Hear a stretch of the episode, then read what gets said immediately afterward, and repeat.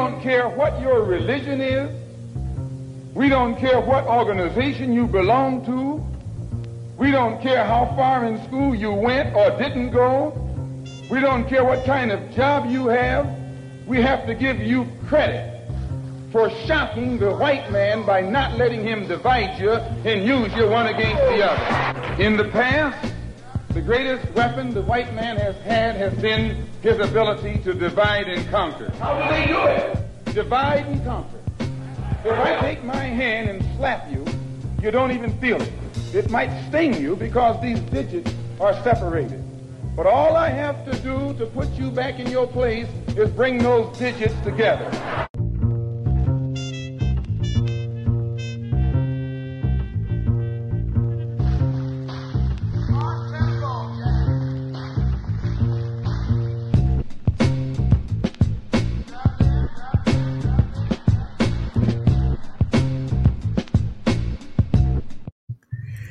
Greetings, Black family, and welcome to On the Wake Up Radio. I am your host, DC Radical One, and you have entered the center. Shout out to our wonderful producer, Sindy Ashby. You can check us out on SoundCloud, YouTube, iTunes Podcast, Google Play, Stitcher, Spotify, and iHeartRadio at On the Wake Up Radio. You can also check us out on on the wakeupradio.com and you can also check out my page on otwtube.com that's otwtube.com and the reason i want you to check that out is because i put up a couple of videos related to today's topic and those videos cannot be posted on this current platform without being taken down. So instead of the direct frontal assault, I decided to uh, do the intelligent thing and post it where it could be posted and kept up and people can check it out for themselves. And so be sure to go to OTW Tube and check out my DC Radical One page there. I have uploaded I think about three or four videos, as well as uh, a flyer for an upcoming event. So, um, also, my microphone came in. So, y'all let me know how my microphone is sounding. My microphone is good. Give me a thumbs up. It's a brand new microphone. Um, and I haven't really tested it because it didn't arrive when it was supposed to arrive. So, First of all, a BB Fahody and a BB to me to Philly E Babe. Of course, our wonderful producer is here. Uh, Peace and Black Supremacy to I Allen. BB Fahody A to Sister and Straight Black Pride. Um, let's see. Great afternoon, the Unique One Express. And I think that I have everyone so far. So First and foremost, I have an announcement that I think you all will like. Some of you all probably already know this, but for those that do not, and for those that will watch the video later, you all have been asking me, hey, what's going on with Brother Genie? Where's Brother Genie? When's Brother Genie gonna do something else? Brother Genie hiding out, so forth and so on, right? And I told y'all he's doing well. He's working on some things. So here we are. Coming up, right? March 1st, Straight Black Pride to Sister Misty. Uh, March 1st, 6 p.m. in person, and it is supposed to be live streamed. COVID 19 Gateway to the apocalypse. Of course, this will be at E Life Vegan Cafe, 9185 Central Avenue, Capitol Heights, Maryland, 20743. It's $25 in advance via Eventbrite, $35 at the door. And the Eventbrite keyword is COVID 19 Gateway to the Apocalypse.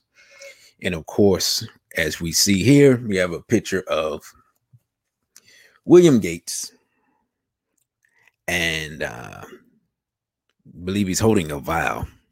It's a very interesting flyer because we also have some other information back there. Look like we got Lil Nas X, got George Floyd being murdered. And so I talked to Jenny, but I actually have not talked to him about this lecture at all. So he has something in store for you.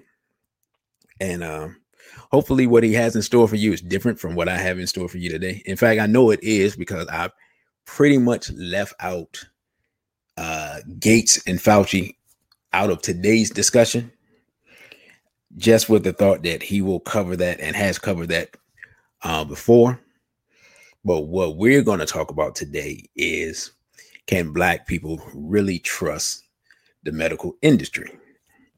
And we're going to use historical documentation um, and visual documentation to discuss this subject because, of course, in the time that we are in, where we are in the midst of a proclaimed worldwide pandemic, uh, we are in a situation where we are literally at the mercy of those in the medical field, where in many instances, our economic livelihood may well be at stake. Obviously, our health is at stake, that goes without saying.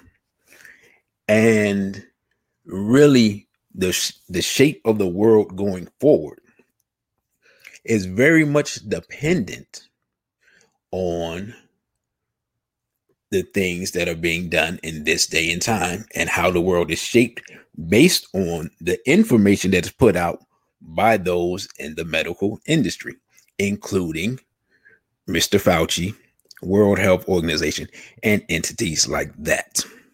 Right? Before the to you got ripped off. Again, thank you for the donations, brother. Uh peace and blessings to Cote Crow. And so, because that is the situation we're in, that's the reason why we're having this discussion today. That's the reason why uh, Brother Jenny will be doing this lecture. Uh, and it's not really a lecture, it's going to be a little bit different format, but um, he will have some um, much needed information. And I believe after the that there will be a uh, full on discussion about uh, solutions and ways to move forward as African people.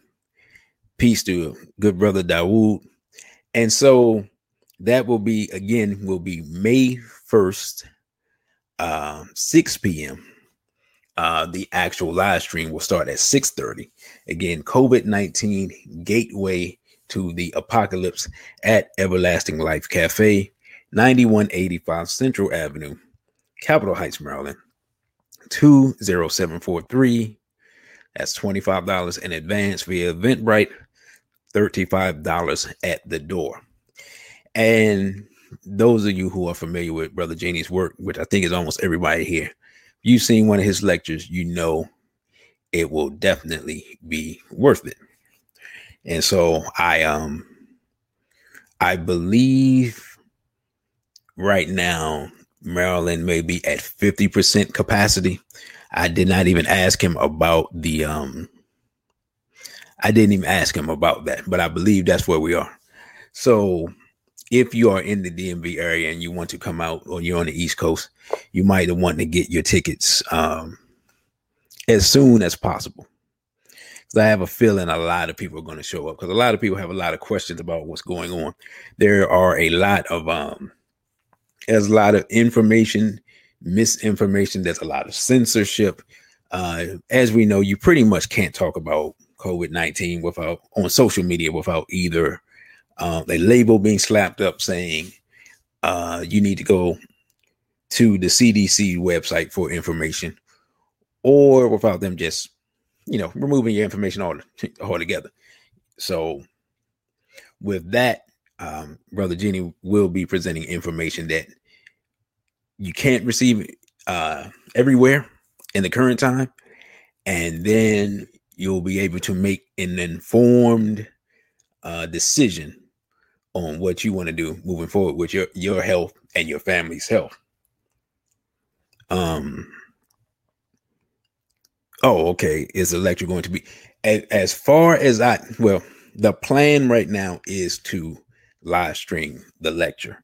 Um it is dependent upon his website being up and running and able to handle the amount of information and make sure the stream is um make sure that the stream is a quality stream high level of um like hd quality and sustainable and the wi-fi works and all and all that stuff. So he's going to be doing that so because it's his own website and the live stream portion of the website is the newest aspect to the website that's why I'm saying I'm tentative in saying it will be live streamed. Um, that is the plan. You know, things don't always work the way we want them to, but one thing we do know is having me having live streamed a lecture there, we know that the facility has the capacity and the technology to be able to do it. So it's just a matter of him making sure he has the ability to do it via via his website because realistically, I don't think other than you know, other than uh maybe Sindy's platform, I don't think anyone else would even allow him to do it. So so if I'm sure if if plans change, he'll let me know and I'll let you all know. And he'll probably send out an email and everything. If everyone is here, here is on the either the Straight Black Pride or the War on Horizon email list, then you will receive further updates if there are any changes. But as of right now, it's in person and live streamed. It's expected to the live stream is expected to begin at 6:30. The doors physically open in the venue at 6 p.m. So, and for further information, as it says, email liberation at waronhorizon.com. So hopefully that answered everybody's question with that. Um, so, you know what? Let's just really get into it. Uh, for this discussion today, I will probably have more visual documentation than I have used for any other discussion. This will be almost like a mini lecture in a way. And the reason why is because what I realize is that with so much stuff going back and forth about this whole situation. And what made me realize this is that I made a post on Instagram. Um, maybe yesterday, maybe two days ago, I can't remember. And of course, we know uh, Earl Simmons, DMX, has uh, has passed on. And a relative said that he had taken the shot recently. He was um, he was um he had taken the shot in order to be able to travel and tour and things like that. And of course, the first story that came out when they first announced him in the hospital was that he had overdosed. That was the first story that I heard. And this family member, and then later on, they said it, it was one of his sisters had said that he didn't overdose. And then there was a story that came out that said that the family was going to sue. And then you didn't see the overdose story anymore. Right. And she then that's and that was the same person that said something about the shot. And then after she said something about him having taken the shot. Now they didn't, it wasn't, she didn't say he took the shot and then he just fell out and died. She didn't say that. She said he had recently taken the shot. He had suddenly, I guess a couple of days later or whatever the case was, had a heart attack. He was in the hospital. Of course, he sub- subsequently passed on me posting that became very controversial because people were saying I was spreading misinformation and uh you know that's not what they said and so forth and so on. But what is happening, what I'm noticing a pattern is this. And I'm not saying it's a conspiracy or anything, but I'm, this is the pattern I'm noticing. A famous black person gets the shot, right? Famous black person then dies within a week of taking the shot. People say, oh, so and so took the shot, then he died. He must have died from the shot. immediately backlash comes in and then the family of the person doesn't say anything right? Or someone else related to the family will come out and deny it and then the whole story just disappears. So the first time i saw that right was hank aaron. Hank hank aaron who i believe is like 87 years old something like that. So for me if i'm if i live to be 87 years old and then people are like hey you have to do so and so i'm like bro i've been here almost nine decades whatever whatever's gonna happen at this point is gonna happen. You know, I'm just glad to be here, sit in my rocking chair and read these books and um, teach my grandchildren all the things that I've been through. Right. So Hank Aaron, right, 87 years old or something, took the shot publicly. Everybody know it. He like he did it on TV or something. Took the shot. Like uh, three days later or something, Hank Aaron is sick. Oh, Hank Aaron has passed away. And at first I didn't I didn't think anything of it because I didn't know he had taken the shot. So then somebody's like, man, Hank Aaron died. He just took the shot. I'm like, wait, what? Because my thought is Hank Aaron, 80 some odd years old. Why did he why care? Why would he take it? But of course, they're saying it affects elderly people more, so forth. So on. we know the we know the whole history. So that happened. And it's like, oh, okay. You know, elderly person elderly people die from being elderly. It happens. You don't I, you don't pay attention. Later on, uh marvelous Marvin Hagler, right? He's in the hospital. I was like, oh wow, marvelous Marvin Hagler. Then I started thinking, I'm like, man, Marvin Hagler wasn't not really that old. That's what I'm thinking, right? I was like, oh wow, that's crazy. You know, black men die young, so forth, so on. And then um Tommy Hearns, who went on to become a friend uh who of course was a uh, a boxer as well in his time, and they fought each other in one of the greatest fights of all time, so forth, so on. Right? Tommy Hearns was like, "Yeah, I talked to him. He just took the shot a couple of days before he got sick." Right? Tommy Hearns, he put it, I believe he put it, he tweeted it, I believe, and I should have brought it up, but I believe he tweeted it. Next thing you know, um, next thing you know, his wife, but he's married to a Caucasian, it's like, oh no, no, no, no, no, that that doesn't have anything to do with it. Blah blah blah blah blah. Story goes away. I believe, and I believe that Tommy Hearns basically said, "I'm not saying that he died because of that. I'm simply noting that I talked to him, and he had taken the shot. Within a few days, he was sick. Now he's not here, so he's mourning his friend. He's He's thinking, I've been talking to this guy. He been healthy, he been happy, he been fine. He told me he took the shot. I'm like, okay, word. Yeah, how you feel? Oh man, I'm cool. Next thing you know, the man dead. That's all he's saying. He's not saying that these, he's not saying that the shot caused his death. He's not saying that, right? He's not a doctor. He wasn't there. He doesn't know. But the point is, is that even the mere thought by any black person that, wait a minute, people take the shot. Certain people are dying. Maybe we, we want to look at it and see what's going on. The thought of it is being st- stamped out as soon as people think of it. And then you see an immediate either a backtracking or just the story is completely shut down. So I said, okay, let's talk about this, but not in the modern context. We're not going to talk about the shot or what it is or what it's doing. Or is it killing me? We're not going to talk about any of that stuff because I expect Brother Genie to cover that on May 1st.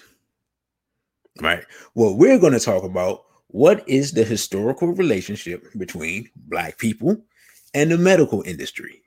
And then when we look at that, we'll be able to see hmm, it is possible that we may want to, based on history, not based on now, not based on conjecture, conjecture or speculation, but based on history, we may want to investigate and see is this something that we want to do? Because there may be a risk to our health and the health of our children and the future of our people if I do not do the proper investigation on what's going on. Right? Now, uh, brother, you got ripped off. Said that. Uh, wait a minute, Cicely Tyson took took the shot as well. See, I didn't. I didn't know that. I didn't know that. And Sister Fonessa is saying, has anyone knows that no famous Yurugu have died?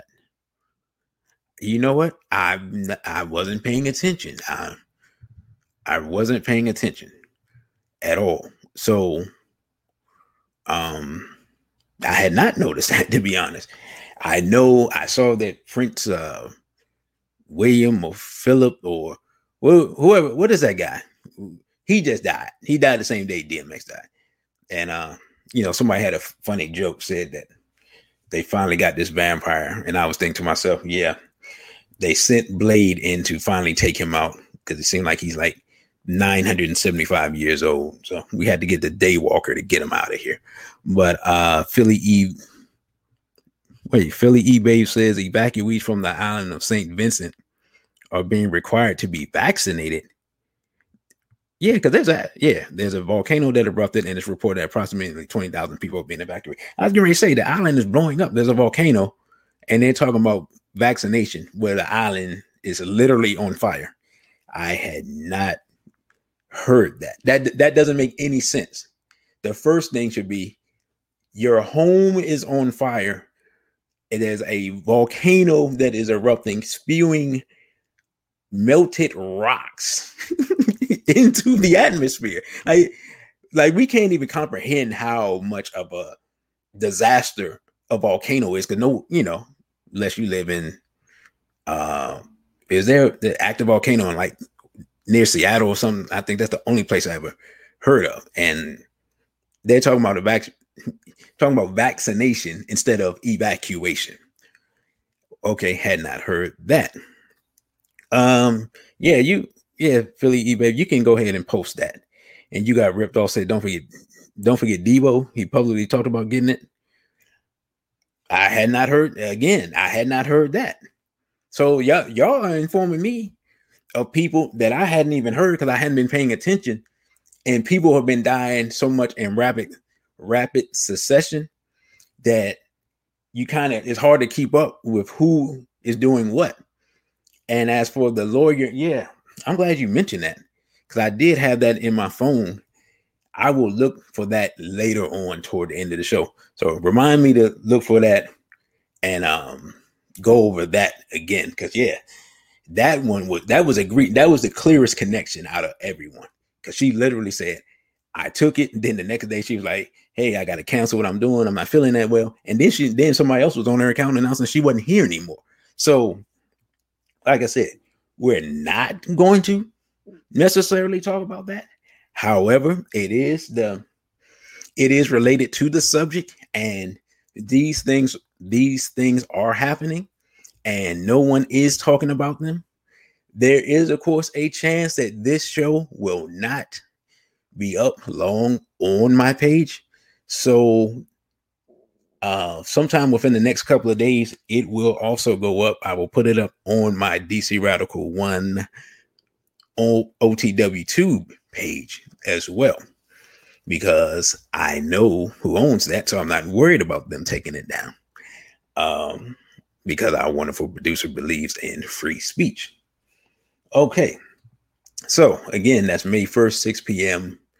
COVID 19 Gateway to the Apocalypse you already know you don't want to miss it. You know about Brother Genie's work. So, the first thing I want to talk about, right?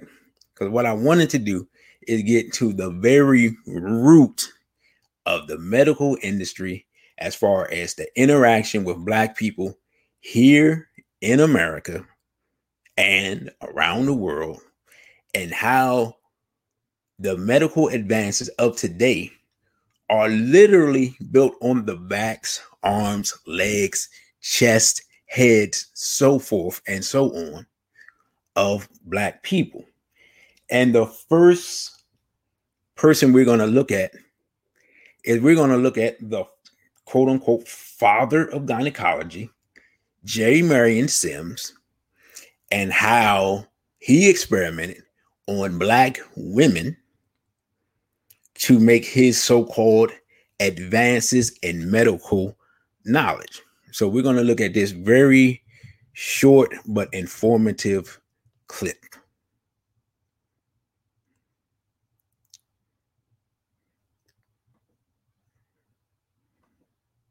Poor women and especially women of color. Marion Sims is considered the father of gynecology. There's a statue devoted to Marion Sims in Central Park, of all places. He was from South Carolina, but he rose to such fame and high regard uh, that his image is made forever bold and tall in New York, our nation's economic capital. Much of what we know about Marion Sims actually comes from his autobiography.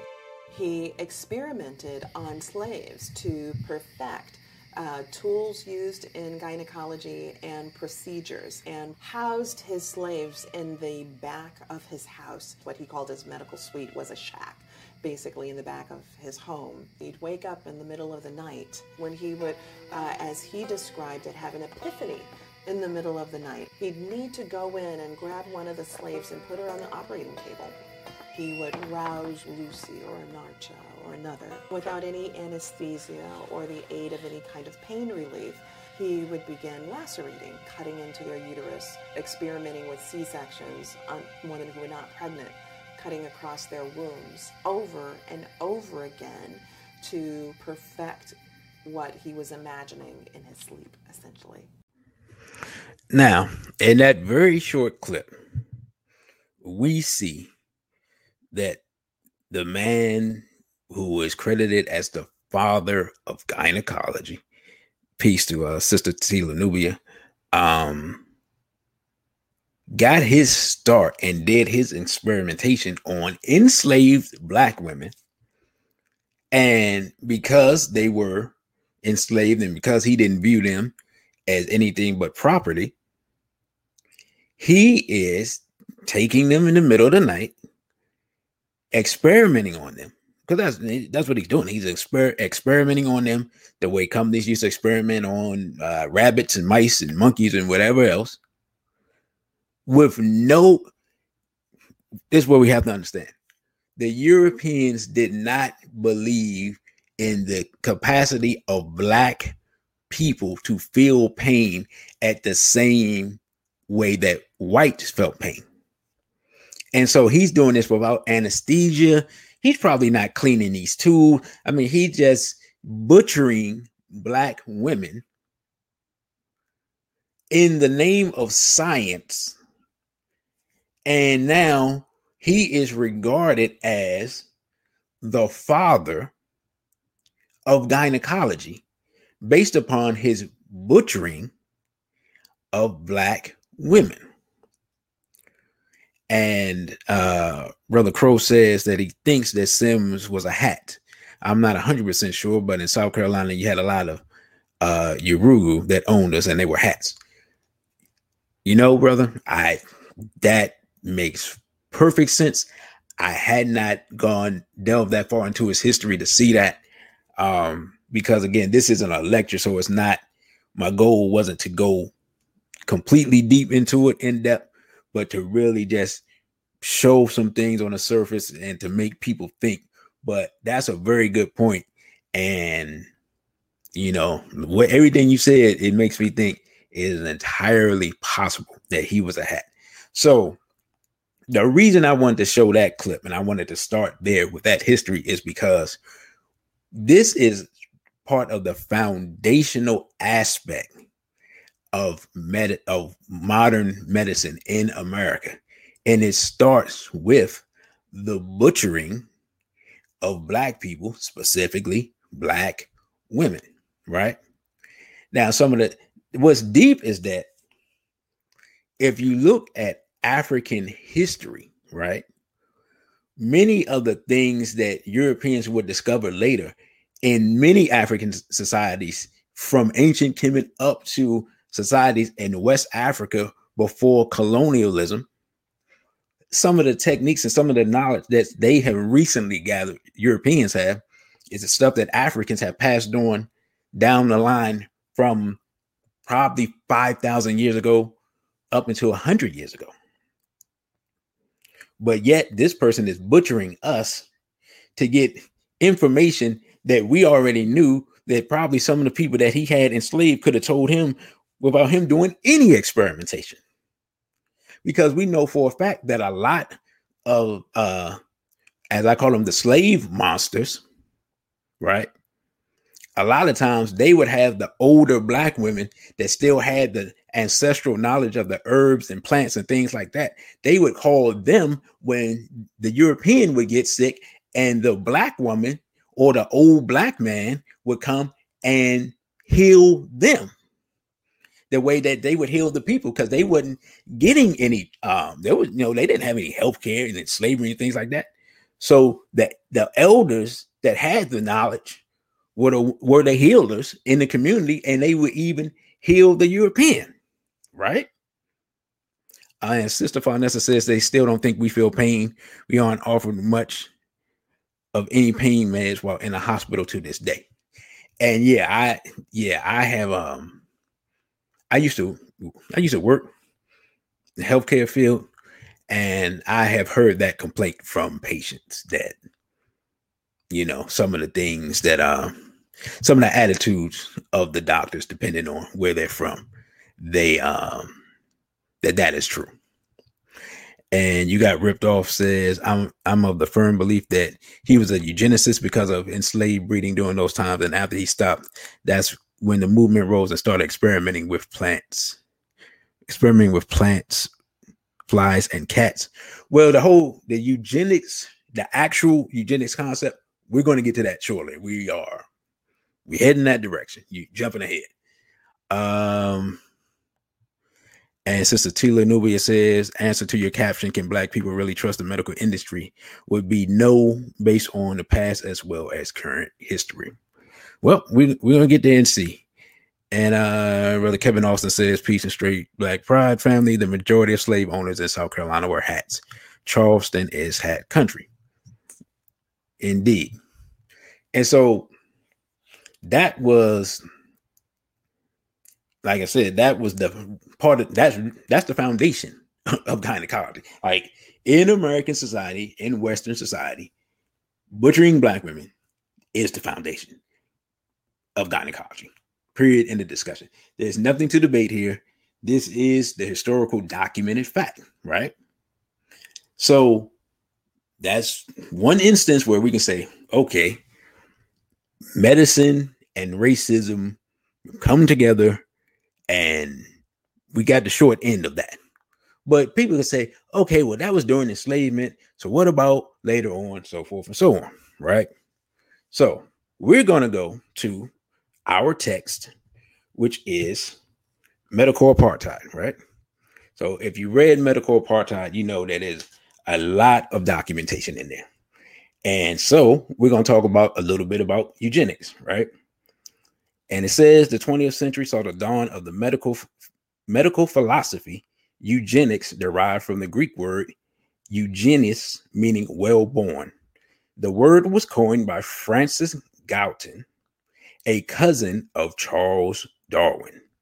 Between 1900 and 1910, geneticists discovered human traits that adhered to a Mendelian pattern of inheritance, one in which the breeding of two carrier parents resulted in a mathematically predictable mixture of well, ill, and carrier offspring. Right?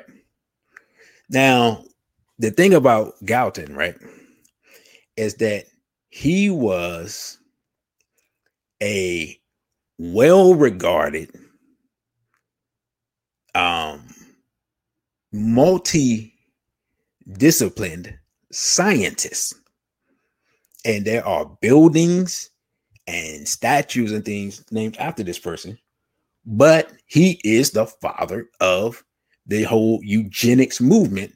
And the thing about it is that whole movement would inspire um margaret sanger that whole movement would inspire um, the Nazi regime. And actually, even before the Nazi regime, the whole eugenics movement was in Germany from America to England to Germany. So this was a this was a European this was a European philosophy that spread across the entire European world, right?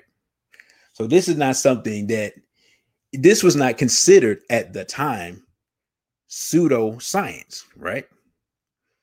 Now it says, armed with this knowledge, Galton first formulated the desirability of using selective procreation to refine the human race while conquering social dysfunction.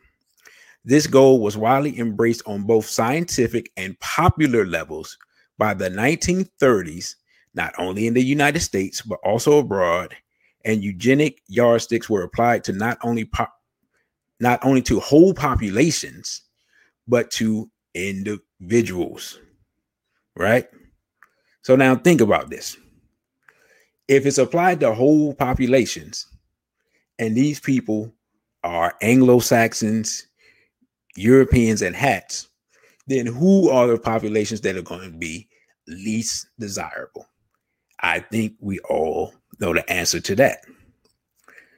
Now, later on, it says eugenicists invoked the term racial hygiene as frequently as they did the word eugenics. And even a cursory glance at the charts, photographs, and diagrams used to popularize eugenic ideals reveals that the unfit were swarthy, black, and quote unquote ugly by Anglo Saxon standards with flattened noses, wiry black hair, and prognathous profiles. Right. African Americans were roundly disparaged by eugenic theory as scientists continued to seek and find wide physiological evidence of Black inferiority. This was the accepted science of the day at a time where many of the modern techniques of medicine were being developed. So the, the, the modern scientific thought at that time was you are you black people are inferior and we have to find a way to get rid of you and that is where much of the modern medicine comes out of the same time frame and the people who were espousing this were leading scholars doctors and politicians of the european world in that day this was not considered pseudoscience. This was not considered mythology. This was not considered any of those things. This was considered actual fact and believed by people on the highest levels of European society, including white American society. Uh, Sister Tila Nubia says some of the things that give me pause is the aggressive push to the black community, the fact that they keep highlighting the so-called sister who was involved in making the vaccine. I was just talking to a brother today, and I was like, "Where is she? I haven't seen much of her since people kind of showed her um, her love of Europeans. It seemed like they kind of removed her out the way, and um, you know, kind of put her back in the background." And brother, you got ripped off says, I keep telling people to watch this documentary, The Eugenics Crusade on PBS. That sounds interesting. I need I need to watch that myself. And it says the maker of Kellogg cereal was a eugenicist. Yeah, I didn't even know that breakfast, speaking of that, was break the concept of breakfast is a European concept. That's not that's something that's relatively recent within the last 200 years or so. So you, you know, it's just so many things, man, that we find out that's crazy. And uh brother Dawood said Henrietta Lacks was a black woman whose cancer cells are the source of the HeLa cell line still used today in cancer research because they found her cells could reproduce indefinitely. And Miss Lacks died in 1951. Indeed, and I had I had completely forgot about that, brother. I'm glad you brought that up. That that is a again the death of a black woman. Is giving birth to an entire industry uh, and an entire branch of science and it's gone on to save the lives of a lot of people. And she and nor her family have benefited financially um to the best of my knowledge in any way. And i know there was some legal things that was supposed to be going on recently. I haven't followed up but they've made probably billions of dollars just off of researching her cells and her family. A lot of her family living in poverty and haven't received anything. And our wonderful producer says, uh, family ain't get a dime. They still sitting in the in the house in or sitting still sitting poor in housing. Yeah. So yeah, see that that's it right there. And again, this just goes to show we this is a pattern we're developing.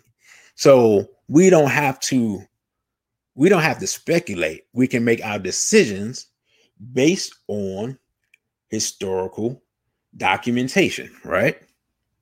Now, there was another part um, in the book that I wanted to get to, Medical Apartheid, and it's dealing with another doctor. Yes, sir, brother. Uh, yeah, Bill Gates' father indeed was a was on the board of Planned Parenthood, which we know part of Planned Parenthood's um part of their uh, philosophy was based in eugenics from the foundation. So it's kind of hard to avoid that. But I wanted to read this real quick because I, I, found this interesting. And even though I've read this book, you know how you read a book, but then you reread it and you find something and you like, was that in the book before? Check this out. It says in 1915, Dr. Harry J. Haiselden heralded the first wave of U.S. eugenicists when he gained fame and wealth by exploiting the evil legacy of the Black mother. Haiselden was a, was as famous in his time as Dr. Jack Kevorkian was in our own, and for an eerily similar reason. Both hastened the death of those they perceived as unfit for life, and both chose their victims from the poles of life. Kevorkian preyed upon the old and ill. Haiselden on sick, quote unquote, defective infants. On November 12, 1915, he announced to newspapers that now think about this. He's announcing what I'm about to say. He announced to newspapers that he had allowed the ailing but viable newborn of his patient Anna Bollinger to die in Chicago's German American hospital because he would have gone through life as a defective. Between 1915 and 1918, Haiselden killed five other babies drawing fawning attention from the press each time. Practicing negative eugenics very publicly, Haiselden encouraged parents and other pediatricians to follow his example by killing or allowing the deaths of the genetically inferior. Parents began openly to recruit doctors to kill their children who were born with birth defects, and doctors came forward with their own proud confessions I mean, confessions, excuse me, of infanticide. Like Kevorkian, Haiselden arranged photo ops with his dying patients and their mothers. Again, this was a actual doctor who was practicing openly murdering children and being lauded and applauded for it. Again, I'm not making this up. You can get the book if you do not have it. And I should have got a picture of it. Medical Apartheid. This is page 192. This is part of the history of the medical field in America. Further on, it goes to say when he decided to make a film to popularize his eugenic ideals, starring himself. It became a hit, making him a wealthy movie star. That film was The Black Stork. It begins with the story of a white, wealthy, well born slave owner who, in a moment of inebriation, is quote unquote seduced by his vile, filthy black servant. The resulting child supplies a genetic taint to his family that haunts his progeny, making them unfit to marry. One scene showcases a panoply of defective children, and the very first image is that of a black child. In titling the film, Haiselden was mindful of both the negative and racial connotations of the word black. Martin Pernick, PhD, the premier expert on Haiselden and his work, points out that Haiselden repeatedly equated black with ugliness and undesirability. The fact that her white master, but not she, must be addled by drink before they had sexual congress speaks to the black woman's innate shamelessness. Now, I actually have a clip of this film. This film was the medical version of Birth of a Nation. But we've all heard of Birth of a, of a Nation. How many people have heard about this film? And what's deep is we know good and well that during slavery time and after that, European males did not have to get inebriated to be with black women. They raped black women with impunity from before they got on the slave ship back in the slave dungeons, back in the coffer lines before the slave dungeons, from the coffer lines to the slave dungeons, to the slave ships, to the slave auction, to the plantation, to offer the plantation, all the way up to the 50s and the 60s. Europeans were raping black women. But how does he, how does he spin the narrative? He spins the narrative that, oh, this guy got drunk one time and laid up with a black woman. When we know good and well, we literally have to fight and kill this European to back him up off our women because he didn't want to be with that nasty flat back non. Let me stop. He didn't want to be with his own woman. That's all I'm saying. Right? Now, let me bring up this clip.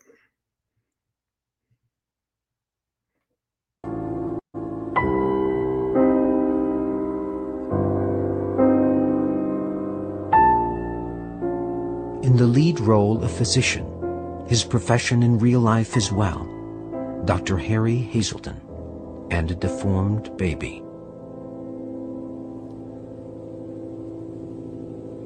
Dr. Haiselden spreads the gospel of eugenics in his own way.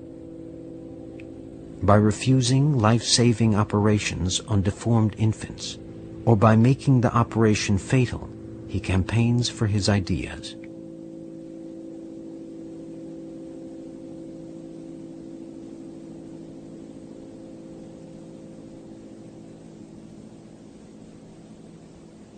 Dr. Haiselden's eugenics crusade makes him the star of his own movie. The climactic scene.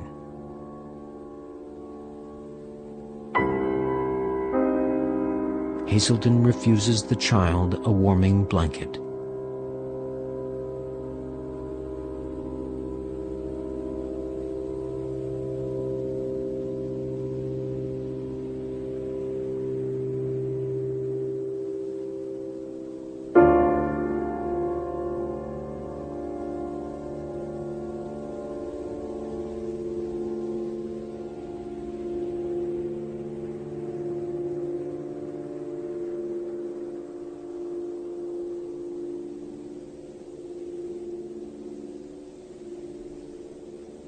Dr. Haiselden's campaign aims at liberating America from defective heritage.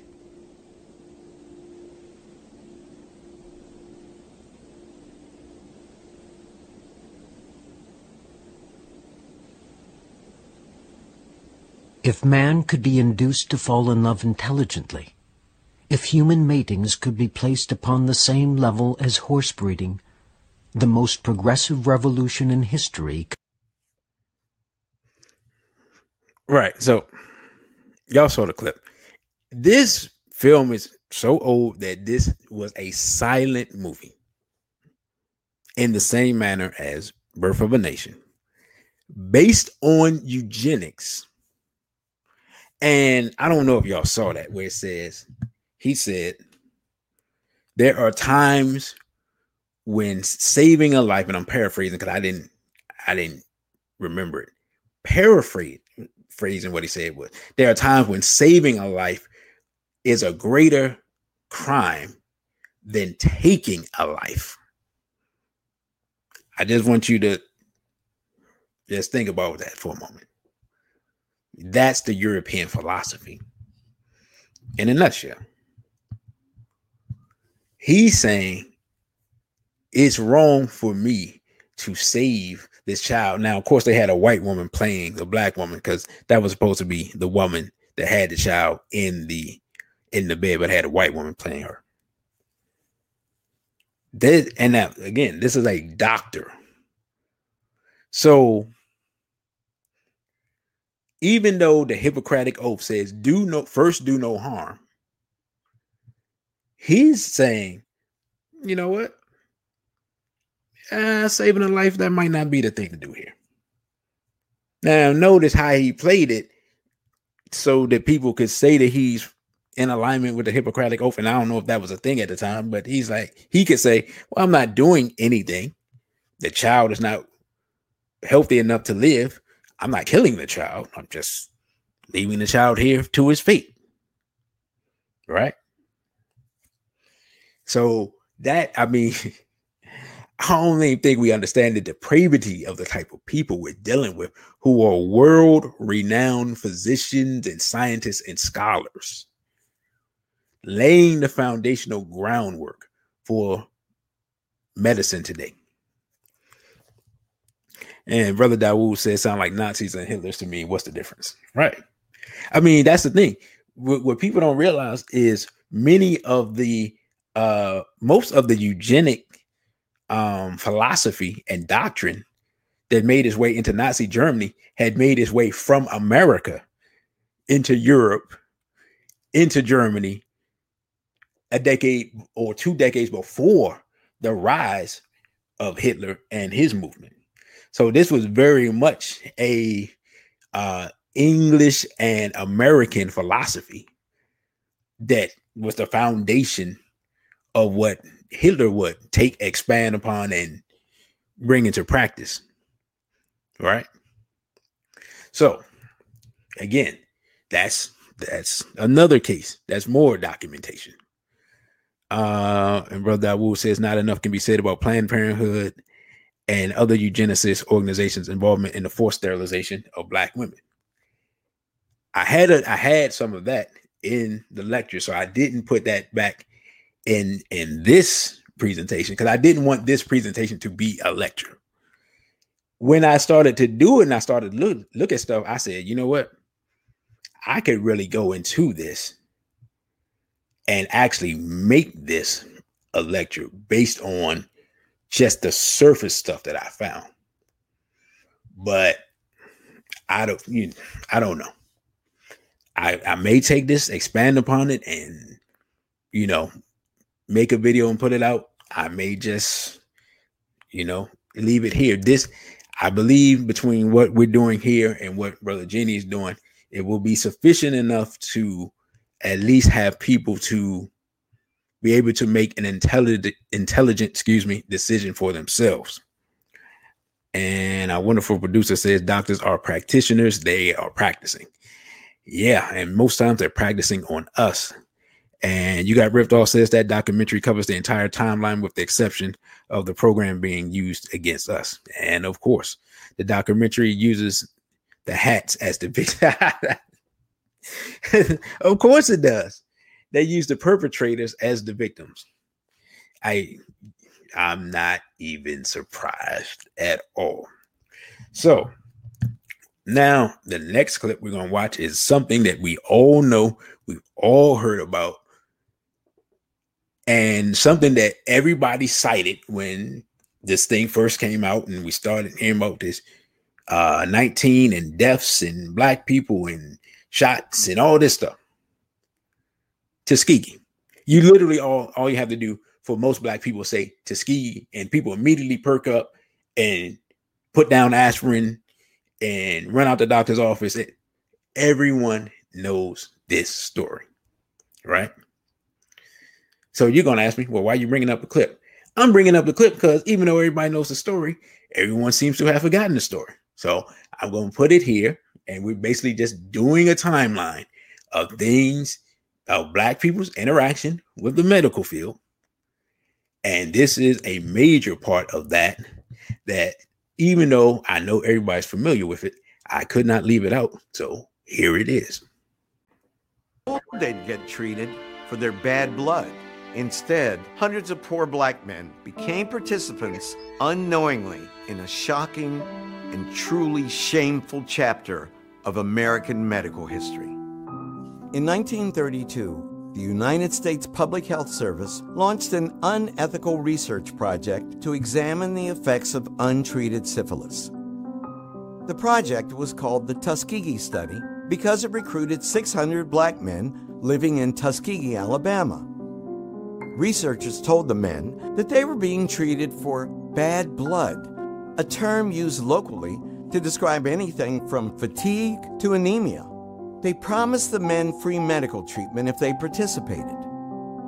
While two thirds of the men in the study were confirmed to have syphilis, not one received proper treatment for the disease they had contracted.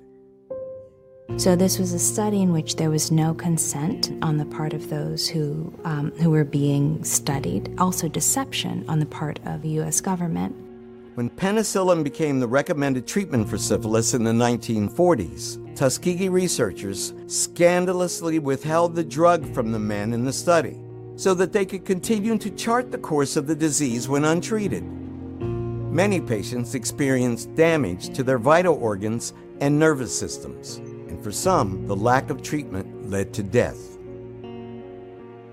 The great shame of the study is that the men thought that they were being treated. Treatment was withheld from them, even after it was very clear what kind of medical treatment would cure them of syphilis.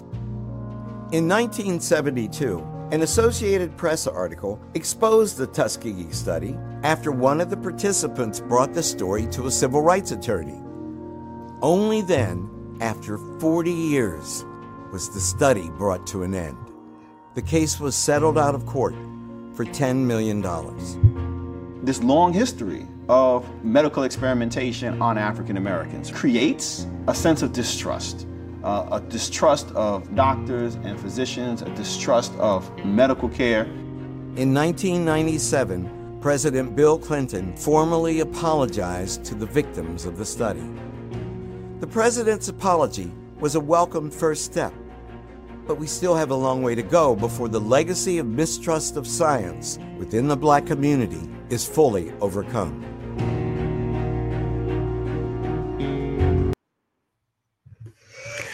Now, of course, that was Henry Louis Gates, and of course, he has to add some Negrodom to the end. Now, I, am going to put this in historical context, but two things. Oh, first of all, B.B. Foley and Straight Black prior to the War Report. First of all, if you tell, if you just show me where they were doing medical experimentation on black people for four decades, why would you say that black people need to get over their mistrust of the same people that did me- medical experimentation on black people for four decades. That let's think about that for a minute. If you think, let's think about that. I want I want to put in context how long that was. That experiment started around the time of my recently of my grandmother who recently transitioned to the ancestral realm around the time of her birth, within a few years of her birth, and ended within a couple of years of my birth. Do you understand what I'm saying? So, from the time, in essence, from the time my grandmother was born, went through childhood, teenagehood, adulthood, got married, had children, and her first child had a child. that whole period of her life, they were experimenting on black people. You understand what I'm saying? in in the context of my family. That's how. So this three generations have come on the planet in the approximate time that they did a, a scientific study which basically killed and injured black men. Think about that. And then he says, Black people have a ways to go to get over trusting the medical. Why would we trust the medical industry? Based on this alone. In fact, so much time passed that it went from, oh, we don't have anything to cure this to, oh, we do have something to cure this. Let's not give it to them. From the time of radio to the time of television. Right? The time of silent movies up into the 70s, whatever the movie technology was then. Nearly half of a century of experimentation on black people. And he's talking about, oh, we got a ways to go till we can. Why would we? How can I trust DMX is past 49? That's almost his whole life. They experiment on black people. I'm younger than he is almost my whole life. Jenny's younger than I am. Most of you all are younger than me, so it's your whole life. And he's talking about, oh, we got a ways to go till we can trust it. Why would we? But the information and documentation and had to put it there so we can understand, especially the time, because that's the difference. The length of time. So much that the medical technology technology advanced and could heal them, and they didn't do it. And brother, you got ripped off says, don't forget Vertus Hardiman, who was a victim of his country's experimentation on children by drilling dime-sized holes in in heads and doing electrotherapy on his head. Brother, to be completely honest, we could. There's so many things I could be sitting here really for four, five, six hours showing documentation of experimentation on black people. Like I'm sure as it goes on, everyone will have a, a, a don't forget about and we'll add something new and add something new. And that's why I had to ask a question. And the more I thought about it, the more I'm like, I have to put the documentation out. I have to put the documentation out. And here's what's deep. I got I have a couple of more clips. Cause I, I, I planned to only go two hours with this, but I said I got a lot of I have so many actual, I had so many videos. I don't think I actually had room on this app to add anything else. So I said this is enough. But our people really don't have the understanding of what's happened before us. We have we have a an inkling. We have it's like in the back of our mind. We have a distrust based on largely on Tuskegee alone that prickles the back of our mind and hey, got it. I can't, I don't know. I ain't too sure about this, can't trust. But what's happening is we're being bombarded currently with information, and then they're curtailing and cutting off certain in, in, information and censoring certain things and then snatching people off the internet that we're not getting the entire picture to make an informed decision and that's all that this discussion is based on historical documentation to inform us and give us a clearer picture based on what has happened before so we can make a decision on what could be happening now and what we should do going forward because we're making life altering decisions in this day and time right? So this next clip and this kind this clip is kind of long. This next clip was something I just found. And actually, this, I don't even know what I was looking for, but this next clip is literally what made me say, you know what, this is what the show's going to be about. And what he's talking about is the foundation of um the foundation of heart transplants and how it came about. And let's see. Uh, Brother Patrick said anyone who is black and less than Zungus put a needle in their body is a fool with 38 exclamation points. I I mean, just dealing with the historical documentation, it's not looking too good right now. And Sister Farnessa says our people are literally bragging about getting the experiments now and shaming those of us that don't wish to be experimented on. See, I haven't, wow, goodness. I haven't run into that, but I haven't haven't really dealt with people. And it's weird because some of the people that I have to deal with professionally, um, the black women that I've talked to, uh, most of them are like, nah, I'm good on that. Um, and in fact, I know someone uh, who this was, and this was months. I guess this is when they first announced it. They, um, their a medical professional told them ease back off of that, kind of let, kind of wait and see where that goes, and um, you know, just wait and see.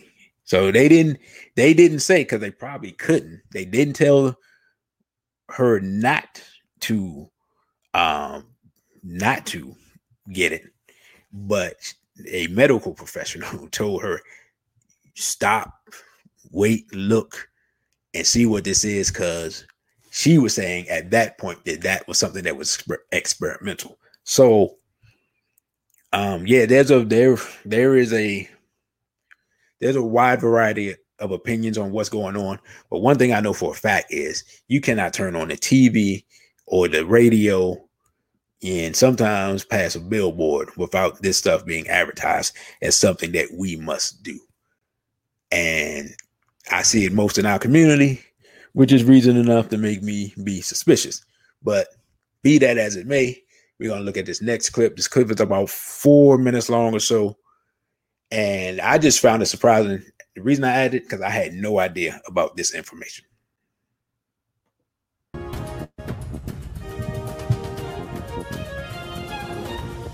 There's a sense of distrust in the black community when it comes to health care, from stereotyping to improper diagnosis and treatment. Race and medical ethics is a serious issue, and many of you may remember the Tuskegee Project, where black men became the subjects of human experimentation in the name of science. Well, organ theft is also another disturbing reality. I spoke with the Organ Thieves book author, Chip Jones, who brings us the shocking story of Bruce Tucker, the first heart transplant in the segregated South. Bruce Tucker was a 54 year old factory worker in Richmond, Virginia in, in 1968. And uh, he was ending his work week uh, with some friends, uh, and he suffered a, a, fall off of a wall, hit his head. His, he was badly uh, head injured and rushed to the local emergency room. Now, this was at a, a, what was then called the Medical College of Virginia. He entered the hospital. He was conscious. His vital signs were good but within less than 24 hours, the surgeons there made the decision to take him off life support and to uh, remove his beating heart and as well as his kidneys, but to implant his heart into the chest of a sick white man. Now, the, the, the true tragedy and the thing that inspired me to write the book, which began as a research into the heart transplant race of the 1960s, was that at that same moment that his, Bruce Bruce's heart was removed around 3:25 on a Saturday afternoon, um, his brother, who owned a shoe store nearby, William Tucker, was frantically searching for him. He was calling the hospital. He had gotten a tip from a friend on the inside of MCV, and another friend was also rushing to find him. So that that very moment that his his healthy heart was being removed. He still had a very bad head injury, but his his heart was being removed while his loved ones was trying to find him. And it was that uh, tragedy, both for him as a black man and for his whole family, and that that trauma still exists today for the uh, Tucker family members that I've talked to. And how heartbreaking was it for you when you were kind of going through the details and learned what this family had experienced? It was really heartbreaking for me personally. It was very emotional. Um, first of all, thinking about Bruce Tucker and what it must have been like for him to be on his back, looking at the ceiling, uh, maybe unconscious, but maybe hearing what people were saying. You know, because there's a lot of research that shows people can hear uh, what's being done to them during surgeries. I felt it for me as a, as a person who grew up watching the Twilight Zone as a boomer.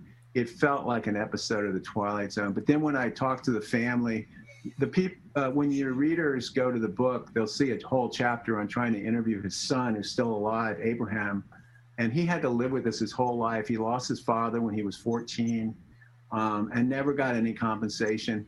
And I I didn't want to force myself on him just because I was writing a book, and I really left it up to him. He decided not to be interviewed, and I really respected that. Another one of his family members did talk to me, and I was able to provide some some of the family story.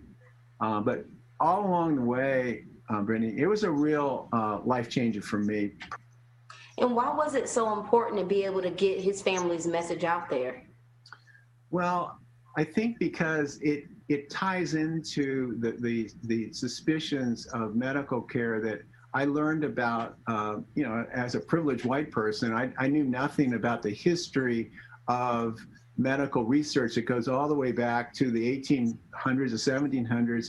And essentially, I learned that that uh, medical education was built on the the backs of black folks whose bodies were stolen right there in New York City near near what was Columbia and uh, and all up and down the East Coast from Harvard to New York City to uh, Philadelphia and down here. And I learned so much that tied into what really shaped what you can only call systemic racism in, in the medical system. And those those those suspicions still exist today. And I think for black families, I think that the the the issue is to own your medical story to make sure that you when you talk to your healthcare provider and you should have a healthcare provider that you can have your wishes in your electronic medical record and have that happen before you're too old or you're too uh, ill to to be able to express your wishes. You should have a family member who's who's been informed about if certain things happen, how long do you want to stay on life support? Because we live in this age where you know you can be held, you can be kept alive for a long time, but it may not be the quality of life that you want. I'm really hoping that out of this will be some healing and some positive energy uh, from what until now was you know just a really hard, tragic story. All right. So again, now again, this is a European who he did not even know this history. He's studying, researching about heart transplants, finds out this information, gets curious, goes to research it, and finds all this other documentation. Right. And then he's putting it out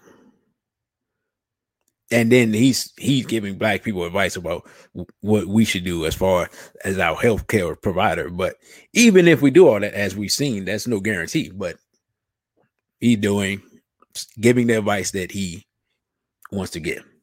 And Sister Farnessa says if he wants some healing and give the proceeds of his book back book sales to the family. Indeed. Exactly.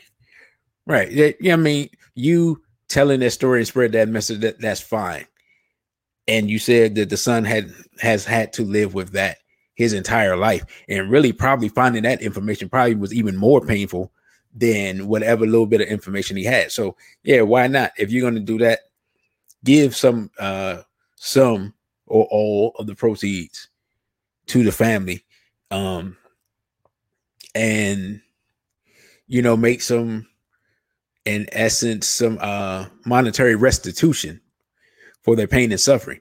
Not that this person was the cause of it, but you exposed it and you're you're making a profit off of telling their story at which they could not, they were not, they didn't have the capacity to tell themselves. Right. So, and it's their story, it's their relative. Why not do that? I mean, that makes perfect sense. But again, this is just if you notice, we're moving up uh moving up a timeline from the 1800s again all the way up to the 70s and we're showing instance after instance after instance of black people being experimented on and medically exploited. Right? So when you start it, it can be, oh yeah. It was a oh, that was 100 years ago, Oh, that was 150 years ago. That was slavery time. That was 200 years ago. But now we're moving closer and closer to modern time. And our wonderful producer says he's going to hand out Bibles before he gives a dime. I wouldn't be surprised at all. Right. And so, again, with this documentation and with each case that we bring up, oh, greetings, Lord Bell. You just coming in the building. Yeah, you want to watch the replay. You want to watch the replay of this, family. Glad you could join us, though. But with each case we bring up, first we bring ourselves closer and closer to modern time. And we build upon a foundation where we see things haven't actually changed.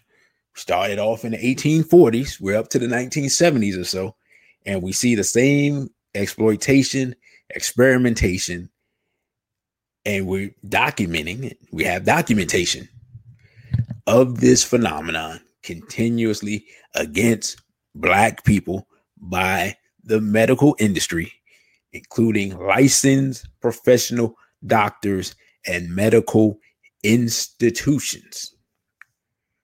Right? Now, here's here's what's deep.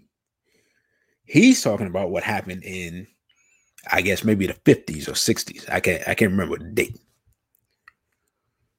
To the in this day and time, what was it? About five or six years ago, we had the Kendrick Johnson situation. Kendrick Johnson, quote unquote, mysteriously died, quote unquote. The case is being reopened. And then when they went and took him and they did the autopsy and they had taken all his organs, Remember that? That wasn't in 1960, 1970, 1980, 1990. That was like 2015, 2014, sometime in that. So they're still stealing the organs of black people as recently we can prove as recently as five or so years ago. The difference is we believe Kendrick Johnson was already dead. And Brother Patrick said 2013. Thank you, brother. Peace to uh, Sister Simba. BB for ODA to a BB for ODA, man. So, again, the very foundation of heart transplant technology is the murder of a black man and taking of his heart and putting it into an old white man. And we are here we are less than a decade ago where we have documentation of young black men being found sometimes being found without their organs sometimes being being killed and then taken into the do the autopsy and then they take all their organs there and they stuff the body with newspaper we have that those cases have been documented we don't have to debate about that Kendrick Johnson was the most famous case. But the root of it goes all the way back to that discussion in that clip. And you got ripped off says in the Jamaican case of organ trafficking, Jenny reported back in 2017, 2018. Right. I mean, we, you know, it, it wouldn't take us much to start to research and see this stuff is still going on. I mean, we have, and I, I'm pretty, yeah, I put this in the lecture. We have 60, maybe 70,000 missing black women. And we have a call for womb transplants. Now, regardless of whatever no woman's going to voluntarily allow someone to operate on her, remove her womb, and give it to somebody else. Sisters, y'all stop me if I'm lying here. So if they're talking about giving womb transplants to transgenders, that means that they plan on getting them from somebody that's still alive or very recently dead. Because that's the only way that that works. And we have thousands of missing, mostly young, from what I'm noticing, black women. I'm not saying, all I'm saying is missing black women, womb transplants. I'm just saying these two things are coexisting at the same time. That's it. Not making any conjecture any further than that. So now I wanted to bring it up and internationalize it because we focus mostly on here in America. But we know that these things that happen don't just happen here in America. And we're going to move forward dealing with vaccines and the things that can go wrong. And I want y'all to listen to how this clip, how they spin the narrative to make sure that they say it was not the vaccine that was the problem in this case. Some children did survive the botched vaccinations last month and will recover, but 15, all under the age of five, died from fever, vomiting, and diarrhea. This is really this tragic event is as big as that what we what we have seen. The inoculations took place in a remote village nearly 300 kilometers east of the capital, Juba. The contaminated vaccine caused sepsis, a blood infection. Human errors contributed to the unfortunate deaths of the children, and namely, the use of unskilled and untrained personnel. Among those administering the vaccine to 300 children was a 12 year old, and the same syringe was used repeatedly for four days. Syringes are not meant to be reused. In their initial findings, investigators say that's what contaminated the measles vaccine, which killed the children. A commission set up by South Sudan's government, the World Health Organization, and UNICEF is also looking at other problems. The vaccines were stored in a building with no cold chain facilities for four days. This means that the vaccines were not maintained at the recommended temperature the vaccination campaign was organized after a measles outbreak killed 70 children earlier this year. A shortage of doctors and an ongoing civil war are being cited as two reasons why the world's youngest nation is unable to deliver adequate and effective health care. Paul Chaderjian, Al Jazeera. Now, that was in South Sudan. What's interesting about that, and I, I I can I have not been able to find the other clip. Literally the same exact thing, nearly the same amount of children, but they didn't say that it was unskilled people giving the vaccine. Happened in, I believe, in Nigeria years before that.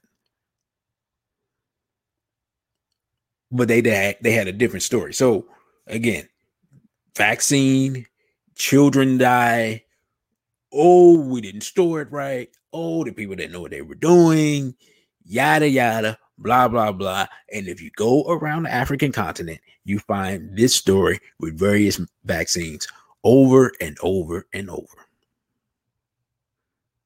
for decades. Right?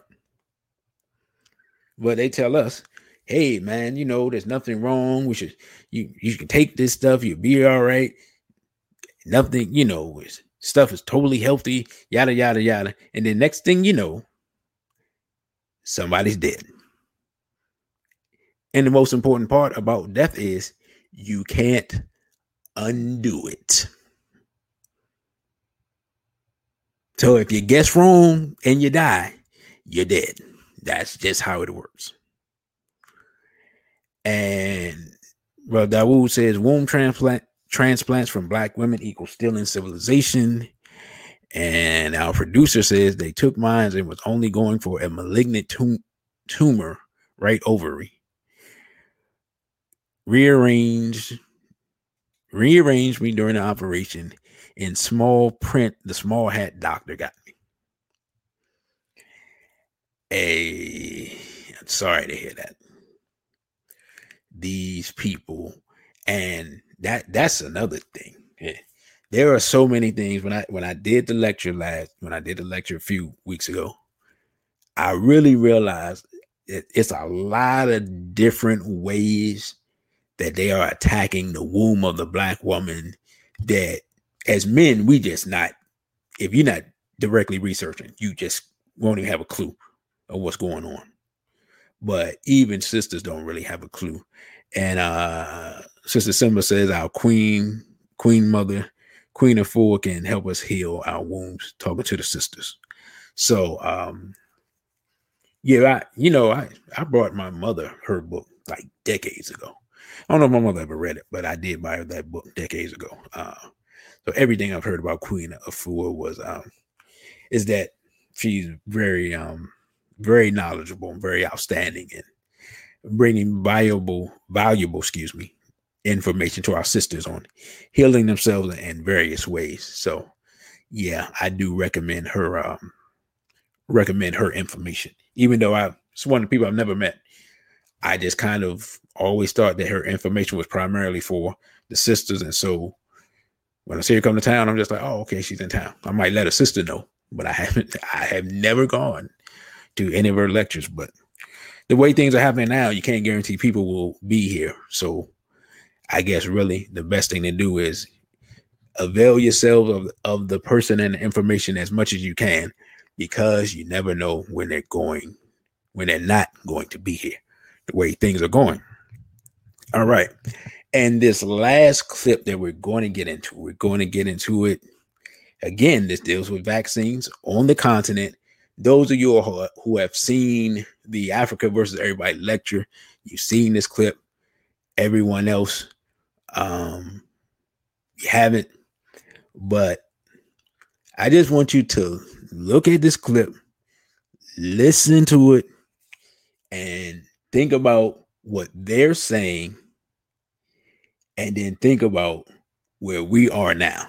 This, and I believe this is about this maybe about five or six years ago when this situation took place on the continent with a row that now threatens to derail the government's ongoing tetanus vaccination. Yes, the Catholic Church has stepped up its opposition to the exercise, dismissing it as a population control tool. Doctors allied to the Catholic Church in Kenya are now warning women of reproductive age against taking the vaccine, saying it could render them sterile. Or could it? Well, KTN's Wilkeston Yabwa begins our news coverage with that story. In three days, public health officials will finish administering the third dose of tetanus vaccines. But the complaints that have marred the exercise are likely to echo long after they are gone. The loudest voice that of leaders from the Catholic Church who have urged followers to boycott vaccines. In the current tetanus vaccine, the Catholic Church advises all Kenyans not to participate in the vaccination program. The anti-tetanus drive is part of a five-dose campaign that targets women of childbearing age.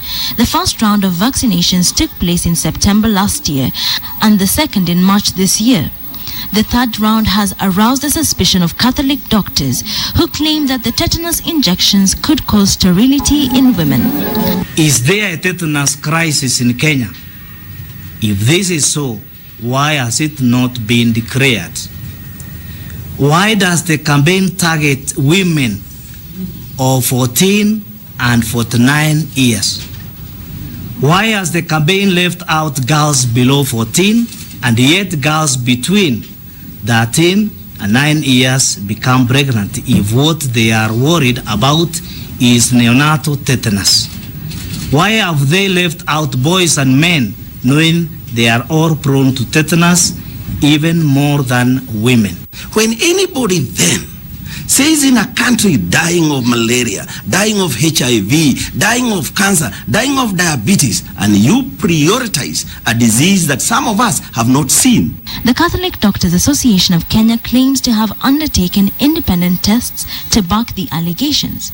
When injected to a non pregnant woman, combined with the tetanus toxoid, she develops antibodies against both tetanus and HCG.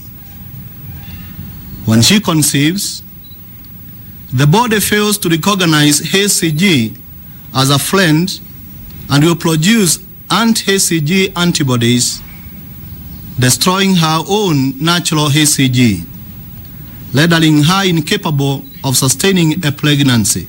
This is not the first time the government has been accused of using vaccinations as a permanent population control tool. In some parts of the country, health workers administering repeat polio vaccines have faced opposition. The government maintains that the tetanus vaccines are geared towards reducing the chances of mothers transmitting tetanus to their newborns. The standoff is now likely to jeopardize plans to proceed with the fourth and fifth rounds of tetanus vaccinations across the country. Wilkison Abwa, KTN. Now, let's review. Catholic doctors, black African Catholic doctors, right, said that they found, I believe it was a protein or enzyme in the tetanus vaccine, which renders Kenyan women sterile. And that they suspect that that was not the first time, but that the other vaccine, I believe, is polio vaccine. They suspect of that that vaccine of also doing the same thing, but they have they have the documentation and the proof and done the studies on the tetanus vaccine. And we saw the very intelligent discourse from the doctors where he's like, why is this only being directed at the women? Why is it only being directed at the women who are childbearing age? Why is it only being directed at this group, even though the men are more likely to get the disease? And why are they prior to prior? Why are they making it a priority for this disease, which is far less rampant than other diseases in our population and demographic? I mean, those were intelligent questions. And if you're just speaking objectively, it doesn't really make sense. But if your goal is for people to slow down people's reproduction, it makes perfect sense.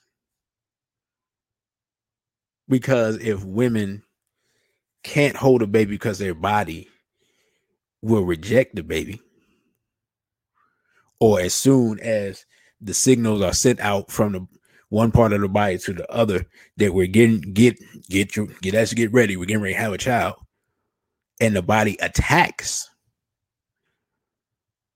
and causes the child to abort, then that group of women will not be able to have children.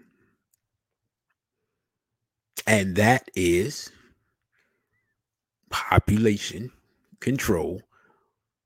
That's a nice word. The word we use is genocide. Now, again, this is not DC saying, whoa, they're committing genocide in Kenya. This was a Kenyan news program. These were Kenyan doctors who have to be happen to be part of the Catholic Church who did the study and brought forth the documentation. Now, the question we have to ask is because we already know that the Gates Foundation was a part of that study, and the Gates Foundation was a part of the situation in South Sudan. Because pretty much when it comes to vaccine, the Gates Foundation is is behind most of the World Health Organization's vaccine program. Mr. Gates has been working with Mr. Fauci and hired Mr. Fauci over a decade ago to take care of and head up the program here in the United States for the Gates Foundation, the vaccine program. That's documented fact. And so now that we've seen this information, and there's a small bit of information that I could have put up, but if I had to put up any, any more information, I would have had to charge you. I would have had to go in full lecture mode, break out PowerPoints and charts and show connections between these different people. So yeah, this is I think we may have answered the question of can we as black people trust the medical industry based on the documentation that we have before us today. And Mr. Crow says we as a people need to stay far away from Euro medicine and science. This goes for our people globally. It's kind of looking that way. The bad part is we don't have a system set up for ourselves. So if we happen to have a problem, we have to hunt around and try to find someone with the uh, skill and acumen to help us with a situation. Because let's be honest, like if you go out here and play basketball and break your ankle, who do we know that can uh, set it properly and throw a cast on it? We haven't set up the proper institutions to take care of ourselves, unfortunately.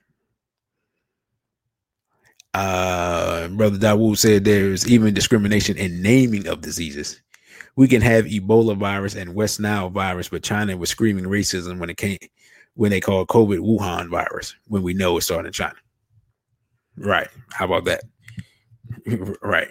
No one has renamed uh like you said, no one has renamed Ebola. But they have renamed Wuhan.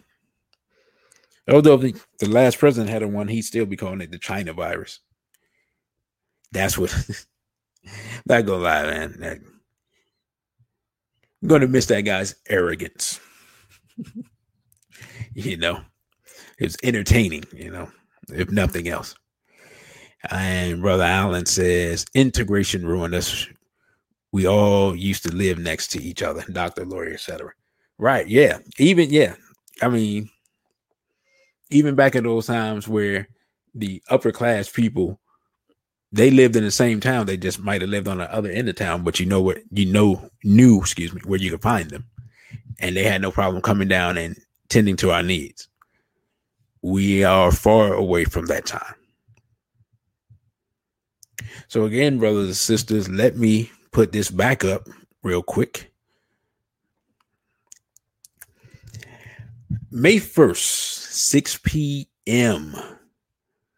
COVID 19 Gateway to the Apocalypse, Everlasting Life Cafe, 9185 Central Avenue, Capitol Heights, Maryland. The return of our brother Irritated Genie. You can get tickets via Eventbrite, $25 in advance, via Eventbrite, $35 at the door. For more information, email liberation at waronthehorizon.com. And of course, as I said before, the goal is to live stream this event via a uh, platform, and we will let you all know. Um, you know, the information will be sent out via email if there's any change of that.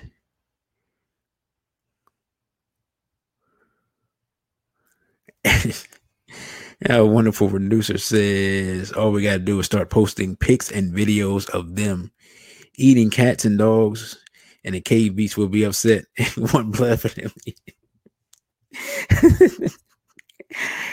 Didn't I put that? Did I not put that in? Did I not put that in the last lecture? I thought I put that in the uh, Chancellor Williams lecture. Yeah, that that's part of their that's part of their culture. You're right. Yeah, yeah, that's so funny though. That's so hilarious. Yeah, it, it would be some smoke if uh if Europeans knew and saw that and got, had the visual documentation, they want some smoke with uh with Chinese on that one. That they would not be having that. They knew that uh Rover was a delicacy in in uh mainland China. Uh you got ripped off says I find it odd that Dr. Sebi transitioned before COVID and Dr. Afrika during it. Some, you know, somebody else mentioned that not just them, but like like a dozen naturopaths, either in the country or around the world, I can't remember, passed right in that same time frame. So, you know, I try not to be a conspiracy theorist. I just find these coincidences interesting. And again, for those who may be new to the show, I don't see anybody that I don't recognize, but that don't mean that they're not here. Again, I am your host, DC Radical One. You can follow me on Instagram, Instagram at DC.radical, the numeral one. You can follow me on Twitter at DC underscore radical underscore O N E. And of course, this is the YouTube page, capital D small c radical, the numeral one. And the Cash app is dollar sign DC Radical One, all one word. And if you want to email me, email me at dc.radical underscore one at protonmail.com. And also, I believe, if I'm not mistaken, our wonderful producer is putting the link to listen to this on on the wakeupradio.com. And if we keep talking about this subject matter over and over, that's the only place that you'll be able to listen to it. And Brother Dawood says, unfun fact, early dentures from the late 17 and early 1800s were made from the teeth of slaves as well as animals. George Washington benefited from this. And indeed he did. And they had told us the whole wooden teeth story for who knows how long. And that told, turned out to be a total and complete fallacy, which is not surprising. So, brothers and sisters, I hope that um I hope that we I have given you something to think about.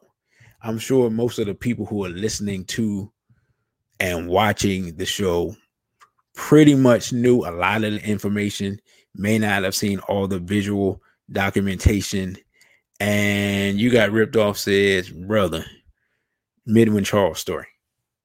Thank you, brother, because you know you you you listen to this enough, you know I'm about to wind down. Let me find that on my phone because I'm pretty sure I posted it, but um that was interesting to say the least. Let me go back, and bring it up real quick. Thanks to our wonderful producer for uh posting the cash app and I must say that uh BB4ODA man, uh brother Desaline, who I don't see in the building, and you got ripped off, have been very generous. I'm not going to say that the brothers are lapping the sisters in donations right now. I'm not going to say that because the sisters were the one coming to all the lectures um uh digitally. I'm just saying that the brothers are catching up. That's all I'm going to say. Okay, let me see if I can find this. Okay, Midwin Charles, right? There's a sister that is a, a lawyer, and uh, I believe she was on TV. I'm not sure if she had her own show, brother. Let me know did she have her have her own show, or she was just a legal expert that they brought on TV to cover major cases. She sent out a a uh, a tweet, right? This is from this is from uh, the 1st of March at 10:18 a.m. from her iPhone. Says just got vaccinated, qualified because of my asthma at a FEMA center. Everyone at the site is in uniform. It's good to see our servicemen and women. Process was organized, efficient, and everyone is kind and in a good mood. Let's do this, right? That, that's what she posted. So she's encouraging people to take the test. She's saying how the process was. She's thanking the servicemen and things like that. Now, me personally, I'm the type of person. If I'm going for something medical and there are um, servicemen and women there, I'm doing an about face right then and there. Why do I need armed personnel? And I'm assuming that someone was armed because it is the military. Why do I need armed personnel there for me to get a shot? Okay. But, you know, she felt good about it at the time. And then it said she said that she has asthma, which means she already has uh what they call it, uh underlying condition. Next post. Hey guys, sadly, happy hour tonight is canceled. I'm not feeling well. See you next Friday, right? So she went to get the shot. Then she next post, she's not feeling well. She's canceling events. So if you're canceling events, you're not you're not feeling well at all. Right? Got a picture of the sister, nice looking brown skinned sister. You know, very attractive. Next thing you know, someone else comes on her on her uh I believe this is her Twitter and post it is with a profoundly heavy heart and the deepest sadness that we have to announce the untimely passing of our beloved Midwin Charles. She was known to many as a legal commentator on television, but to us, she was a devoted daughter, sister, aunt, niece, and cousin. Our lives are forever changed, and we will miss her for a lifetime. The family thanks you all in advance for your love and prayers. Please allow the family time to grieve. The family of Midwin Charles. And then someone else replied to this and like, my first, my worst fears are realized. Attorney Midwin Charles died of COVID 19. Now, that person says she died of COVID 19, but she says that she got vaccinated. If you got vaccinated, right, then you shouldn't be dying of the COVID. If you got vaccinated and died the COVID, then the COVID, the vaccination didn't work. If you didn't die from the COVID and you got vaccinated and they haven't announced anything else, then you probably died from Okay. Right. But the family hasn't said anything, which follows the pattern of what we talked about at the beginning of the show. But we have a clear timeline here. I'm not saying that she died from the shot. I'm not saying that. I'm saying she took the shot. She did not feel well, and she is no longer with us. Those are the facts based on what her what she said when she was alive and what her family said. Right? Now, I wonder if a producer says the jab. Tell them what the jab is means in boxing. In boxing, the jab sets up other punches, right? So when you have, especially you have a person who has a very heavy right hand. What what they make them work on is utilization of the jab to one either stun a person, blind a person, or a jab to the body to either take the wind out of you or to take your focus off of the the headshot. So when a person gives you a jab, that initially stuns you or blinds you. And then the bigger punch, usually the straight right hand or a right hook, if you if you're right-handed because you're jabbing with your left hand, comes in and gives you the blow they can knock you out. So this jab, which we're telling people to avoid this jab. we believe is setting people up for a more stunning blow down the line. And I had talked about that with our wonderful producer, and she was like, bring that out. Because I had forgot. I think we talked about that last week. But so we see now, based on the Midwin Charles case, we got some things to think about. Um, Marvin Hagler, we got some things to think about. Henry Aaron, we got some things to think about. Bill Gates and his history. Go to the DC Radical One uh OTW Tube page. There's some there's some things put up there. The history of our interaction with the medical field. We got plenty of things to think about. From gynecology to heart transplants to vaccines. I think we've done a good job of showing visual and historical documentation to at least give pause to any open minded person to do further research on making a life altering decision.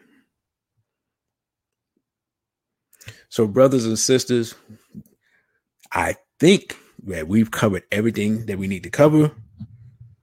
Don't forget again, March 1st, 6 p.m. Brother Irritated Genie is back. Y'all been asking for him, asking where he is. What's he up to? Now you know. And he's going to give you something that I'm sure is going to knock your socks off. And uh brother Crow said Black Rob is in a hospital. Yeah, yeah, I remember Black Rob. I, I saw that. I saw that. No one, I haven't seen any uh no one seems to know what was going on when I saw that. He did not look well though, at all. I don't know what's going on. Uh y'all send out positive energy to the brother Black Rob, the rapper that was on Diddy's label. Not gonna lie, being on Diddy's label is bad for your health. I don't know any I can't think of anyone that's doing well financially and, and health wise that was around him. You and you got enough money to sign me to his level. But yeah, I saw that uh, information on Black Rob, and uh, uh, hopefully that brother pulls through. I'm not really sure what's going on with him. Um, so with that, brothers and sisters, we think we're gonna close this out. Again, I thank you all for listening.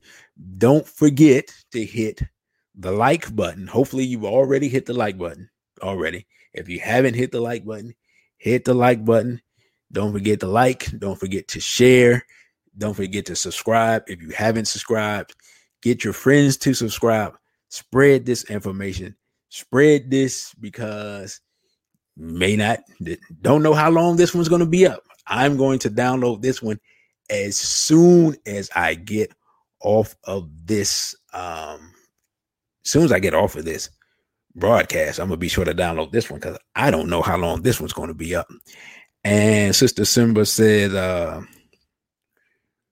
and even if we find an African doctor, have to watch out for them too because they still follow rules of Western medicine. Yeah, unfortunately, that's true. Oh, okay, brother Allen said Black Rob has several strokes and been homeless for years. Okay, wow, didn't know that. Wow, didn't know that at all. That's um. Mm that's that's uh that's unfortunate. All right, brothers and sisters. Well, again, thank you all. Like I said, don't don't forget to like, share, and subscribe. Those of you that do not follow me on Instagram, follow me on Instagram at dc.radical, the number one. Follow me on Twitter at dc underscore radical underscore O N E. The Cash App is dollar sign DC Radical One, all one word, one word. Excuse me. Of course, this is YouTube, capital D, small C, Radical One, and you can email me at dc.radical underscore one at protonmail.com. And don't forget to go to OTW Tube to sign up to our sister Sindy's platform. Make yourself a profile and follow me there on OTW Tube at DC Radical One, all one word. Again, brothers and sisters, I thank you all for joining me. Thank you all for all your support, for the monetary support, for all the things that you do. And with that, I say a BB for Hodier and straight black pride. Flawed individual. Sindy Ashby Productions. On the wake up